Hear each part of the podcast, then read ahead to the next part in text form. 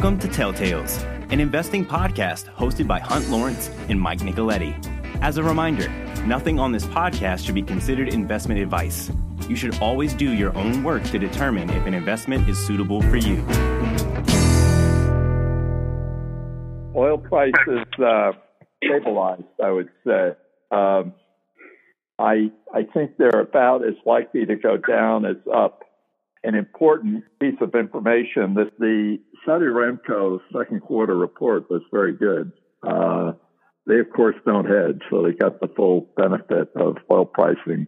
They did say they were going to increase their capex a bit, and uh, they would try to work towards having 13 million barrels a day of capacity, up from 12. I don't think. I mean, they produced it around eight and a half or nine. I don't think anyone in the oil world thinks they have 12 million barrels a day of capacity. That's kind of a PR number. Uh, but they are spending more money. I think they're the only large oil entity in the world, with possible exception of Rosneft and Lukoil, the two big Russian oil producers, who's actually increasing their budget. Everyone else is is going down. Uh, a the reason I think there's as much down as up is uh, is the variant.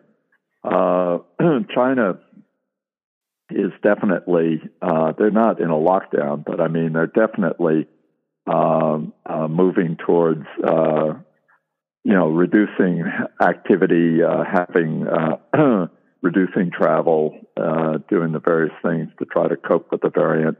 Other Asian countries ditto.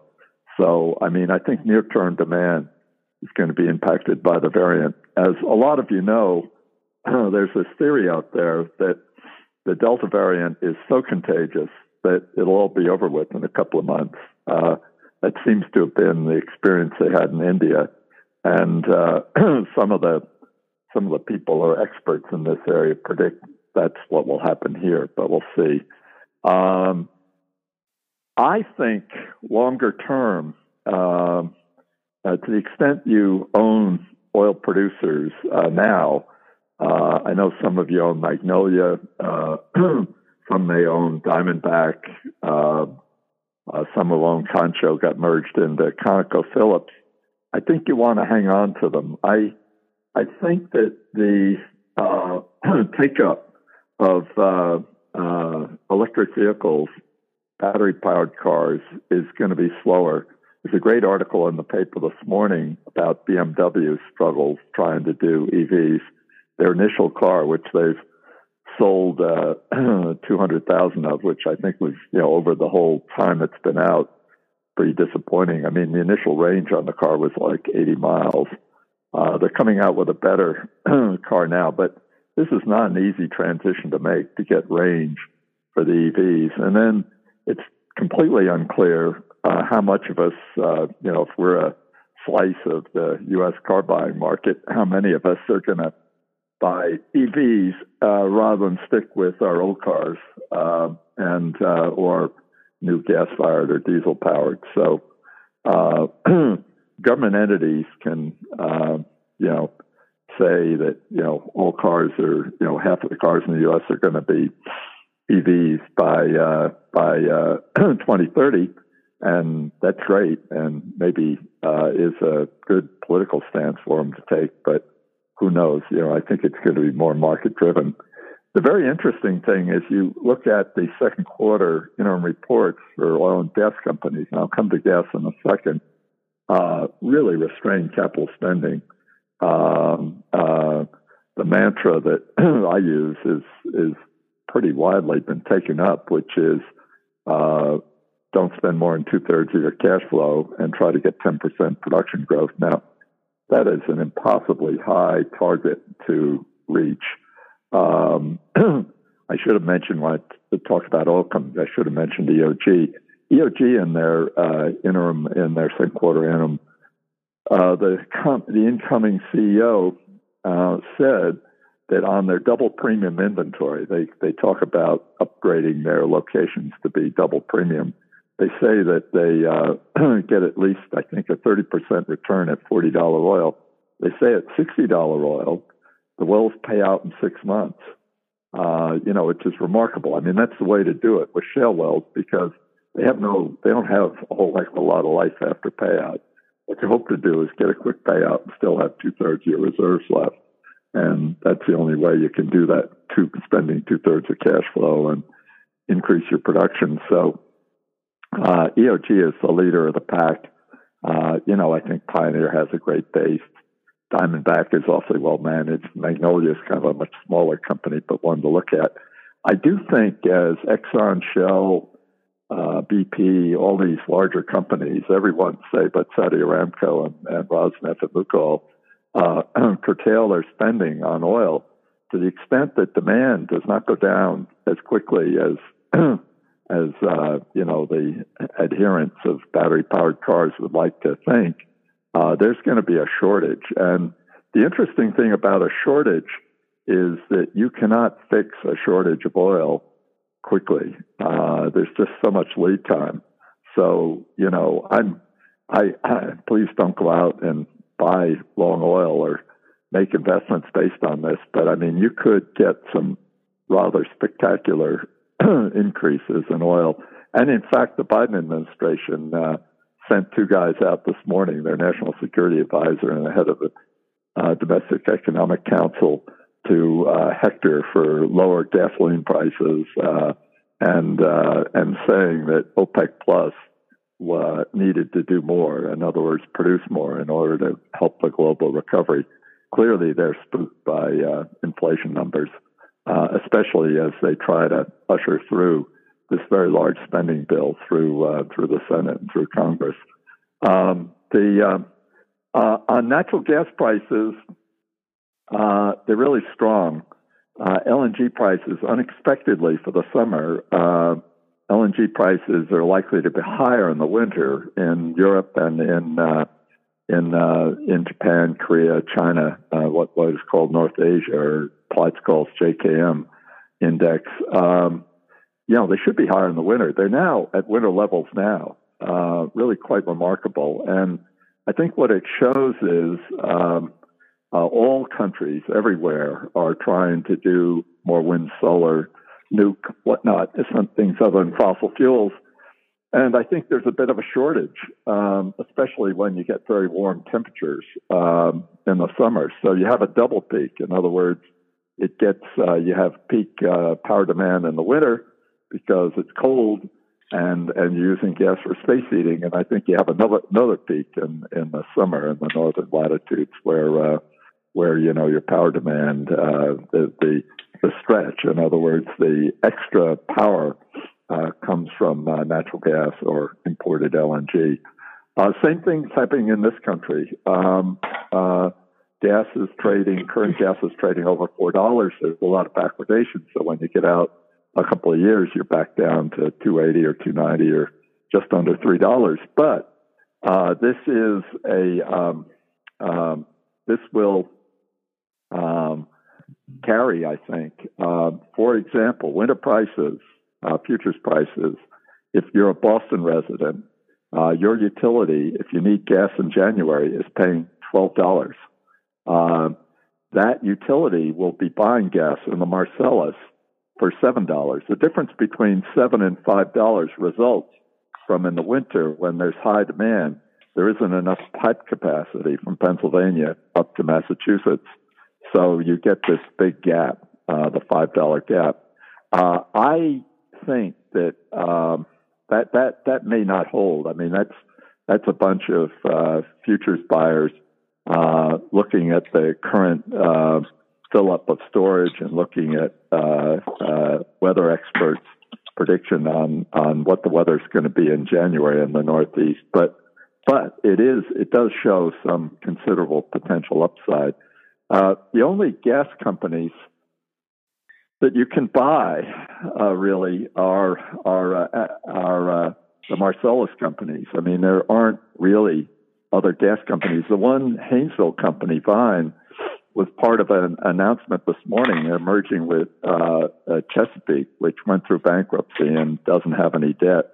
Worthwhile reading the press release if you want to see how committed capital market participants are or how to satisfy capital market uh, commitments, how the management has to present their strategy, and that is uh, free cash flow. In other words, capex way less than uh, uh, way less than uh, uh, cash flow, and uh, and then distributing a fair chunk of that cash flow out as dividends. And as that as that prevails in the capital markets, and of course, your you know Exxon has engine number one with a proxy fight, and they get you know they they they lose the fight and give up three board seats.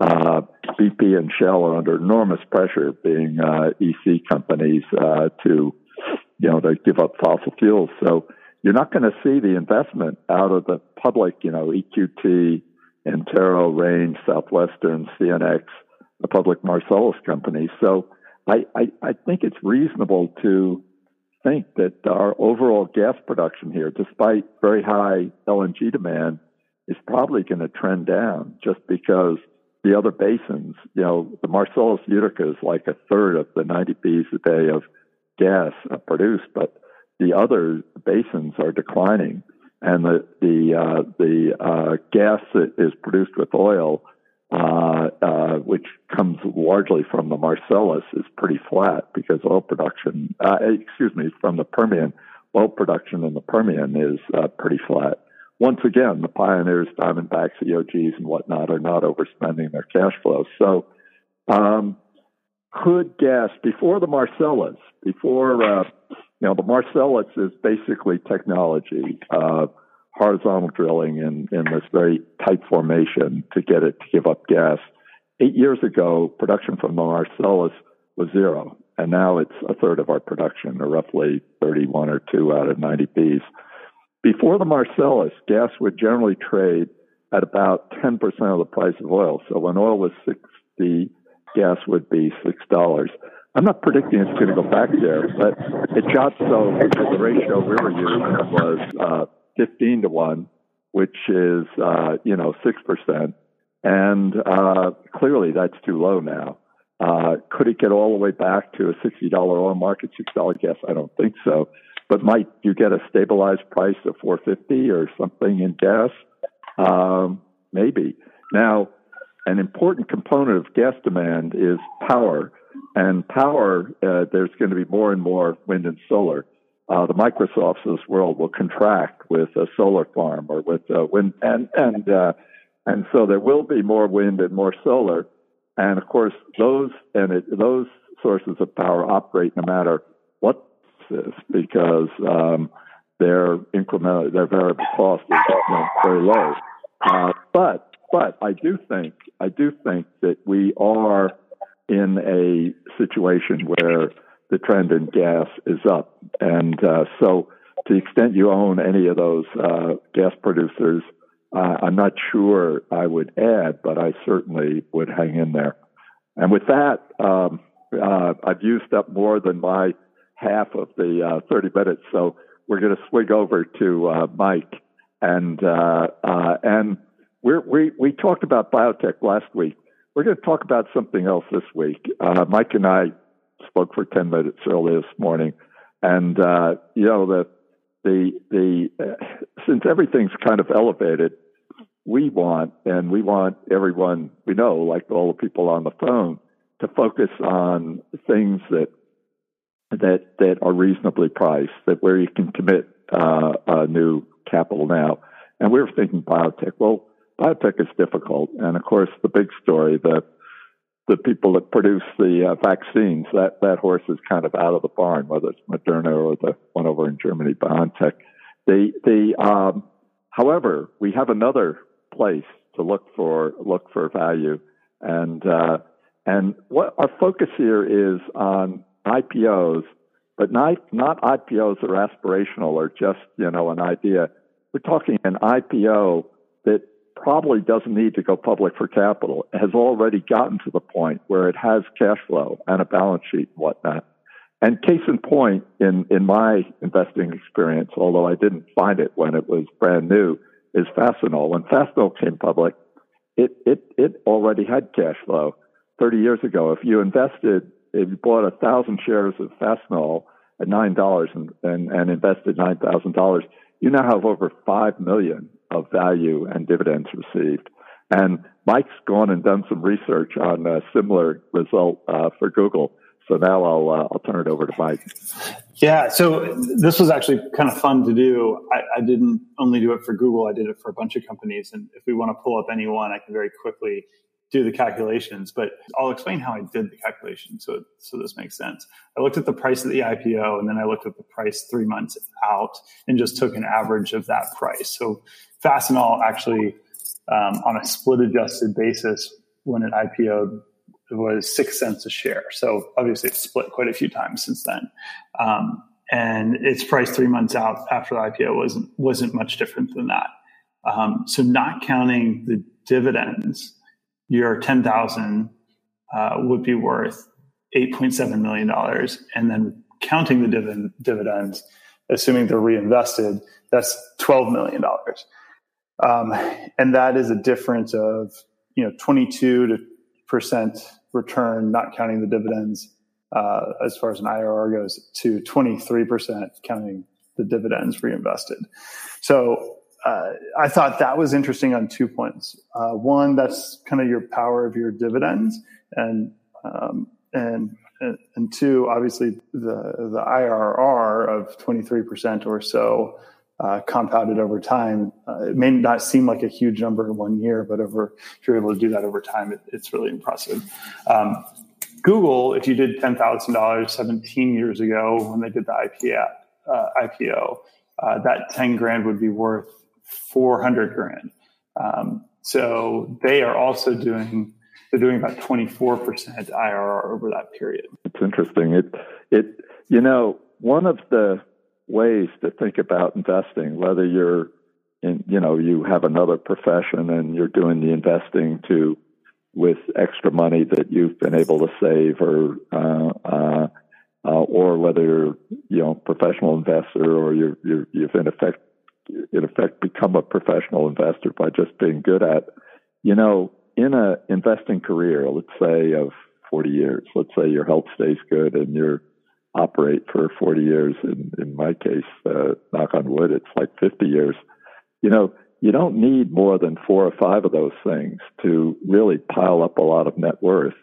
And uh, so the question is how to identify them. And um, in this environment, sitting here in uh, the middle of August 2021, with uh, you know very easy money, um, the Fed's still buying 120 billion of uh, of uh, securities a month. Presumably, they'll taper sometime in the next couple of months and and start to uh, start to uh, start to reduce. You know, not have their balance sheet increase as quite quite as quickly as it has. You know, a good question is, uh, you know, what is what is my money worth? You know, as I go to you know buy gasoline or a quart of milk or whatnot, you know, how much depreciation of my currency uh, uh, uh, should I figure on? Uh, and because uh, that ten thousand dollars in in uh, in Fastenal or uh, thirty years ago or or Google uh, thirty years ago, obviously, is uh, you know is is is uh, could buy more uh, 30 years ago or 17 years ago than $10,000 can now. So how do you how do you not only pile up net worth, but how do you beat the depreciation uh, of the currency? And I believe down to my toes that if you are investing in something new that may happen or may not happen, you cannot have a concentrated portfolio. Um, you would have to, you know, have ten or fifteen things, and if two or three work, that that would that would carry the rest However, if you have a company as it comes public, as it first becomes available, that is generating free cash flow, has a balance sheet, but does have that growth potential, I think that can be part of a a concentrated portfolio.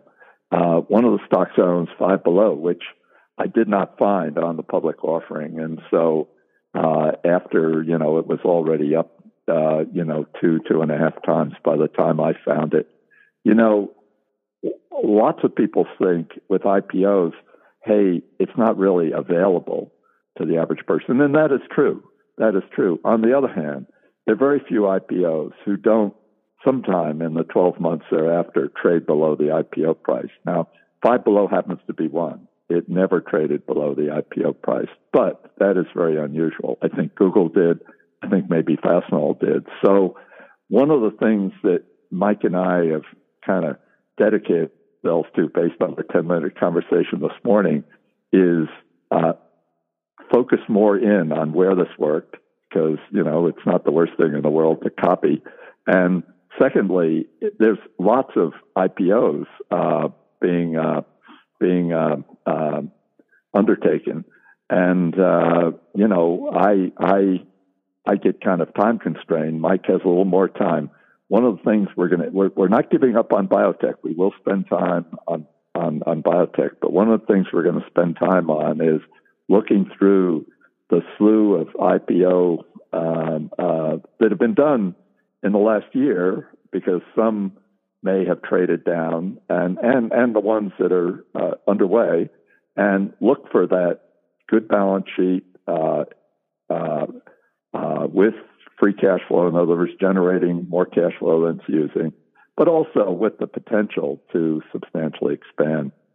Um, and uh, and uh, and you know, I, I, I guess partly because you know biotech is something I've never invested in. I mean, I've I've always inve- avoided healthcare because I figured we're spending you know like 18, 19 percent of the GNP on healthcare. No one else in the world spends more than 10 percent. Sooner or later, we would have to start to spend less and you know, as the tide goes out, all the boats go down to take a nautical term. But uh, and and so I'm not saying not focus on biotech because clearly some remarkable things have happened, like the virus, uh, uh, like the uh, like the vaccines. Uh, however, I do think I personally am more comfortable in doing this review of recently IPO companies and ones that are uh, underway, and trying to identify the ones that did not need to go public to raise money, went public because the owners, the management decided that they had more future in trading as a public company than in selling out. And uh, um, and I think we can be kind of agnostic about what areas they're in, as long as we are comfortable with the balance sheet and the cash flow, and are comfortable that they have something that will give them market share. Because after all, an economy that once we have the recovery from the uh, from the virus is only likely to grow two or three percent a year. The only way you can grow ten or fifteen percent a year is to take market share. So we're going to have to focus on the good balance sheet, the good cash flow statement, and the ability to take market share. And uh, and you know, it sounds simple. You know, it sounds like you know why why weren't we doing that ten years ago? And to a certain extent, we were. I mean, Nvidia being a good case in point and uh, Mike's going to give you an update on NVIDIA, but NVIDIA's always had a good balance sheet. I mean, there's a good article in The Economist this week on NVIDIA. I mean, they do take, they do do things that are not without risk, but they do it out of a very strong balance sheet and, uh, and cash flow statement. And so that, you know, now is NVIDIA, NVIDIA is very expensive now. I mean, is, would, would you commit new money to NVIDIA? With that, I'll turn it over to Mike, but but, you know, NVIDIA, you know, we talked about Fastenal, we talked about Google. NVIDIA is a case in point. I mean, they do not take financial risks. They are going to be able to pay their bills. They always have cash. They don't have debt. By the way, they, for the, you know, as soon as they began to catch on, they started paying a dividend. And with that, without, uh, you know, having used up so much of the 30 minutes, I'm going to let Mike finish with uh, an update on NVIDIA. Sure. So, well, let's start with you know, had you invested ten grand at the IPO, that is almost let's see, twenty, a little over twenty two years ago. Um, that would be about five million dollars today, five point five if you count uh, the dividends. I, I, you know, the valuation is definitely stretched, but like Hunt said, we're we're more interested in companies that have the ability to continue to grow over the long term the trouble and the thing that we're going to run into when we and maybe we need to bucket some of these IPO companies in, into into what we our opinions of them based on, like Hunt said, whether they need to IPO because they're passing the bag from one investor to the next, and whoever ends up at the end is the greater fool. Because we had one of those last week that um, I was watching. We'll discuss another day. Um, or a company like Nvidia, like like Hunt said, that was managing their balance sheet well. They went public during um, a time that was frothy in the public markets because it was opportunistic for them. Um, and they had early employees that needed some liquidity for those vested stock options. Um, Facebook would be another one that might fall under that, where they've done, they didn't need to IPO, but they uh, they got to a point where their size really required them to get there. And all these companies, um, at least the good ones, you talk about NVIDIA, they're north of a 30% IRR over that period. Facebook is 29%. So it's, uh, there are some fantastic businesses and I, maybe we just make this much simpler, um, and bucket them into, you know, is this a company that needs IPO versus, uh, uh, one that doesn't? So, anyways, back to Nvidia. I, I, think the valuation is is expensive here. I don't I don't feel like you're getting a, a screaming deal. Now, once you know if the the, the ARM acquisition closes, um, I, I think that's a nice to have as far as a pathway for their future growth. I don't think it's a need to have. Um, that being said, the space that NVIDIA is in, they're the clear leader. They have a target on their back. They're going to see more competition over the next decade or so. Uh, the question is, are they able to maintain it?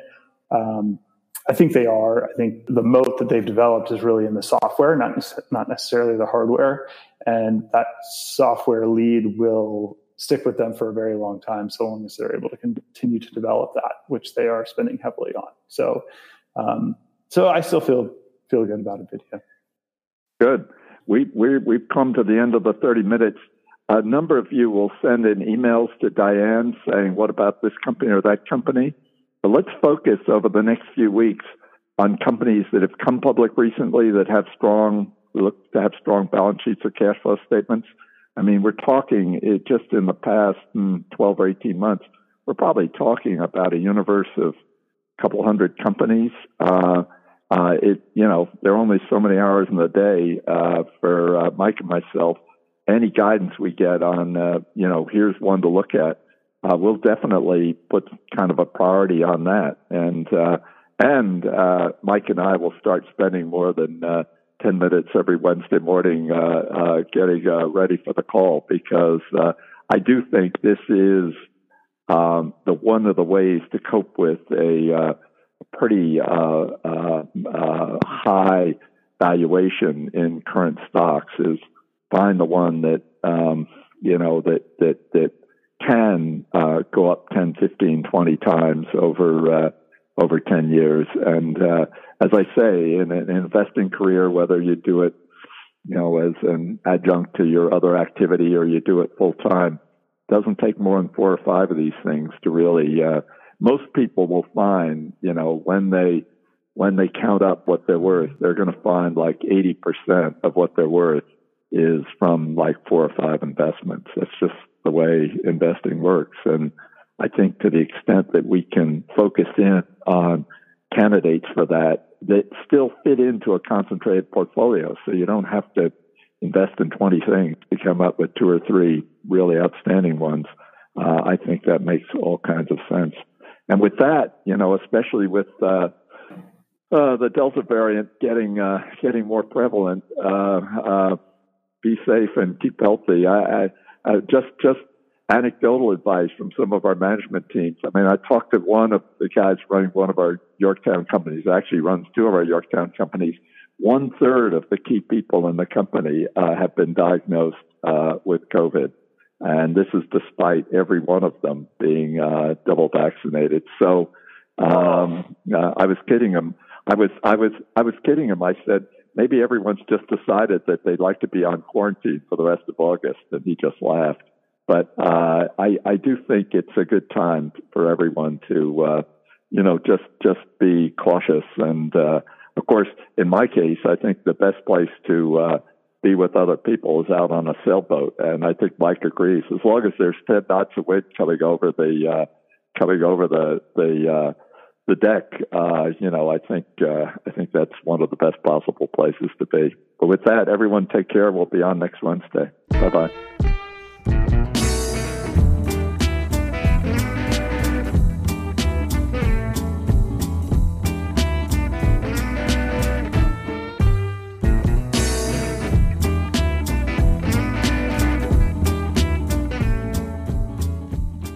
Thank you for joining us this week. Please tune in to us again next week as we'll be back on Wednesday. As a reminder, nothing on this podcast should be considered investment advice. You should always do your own work to determine if an investment is suitable for you.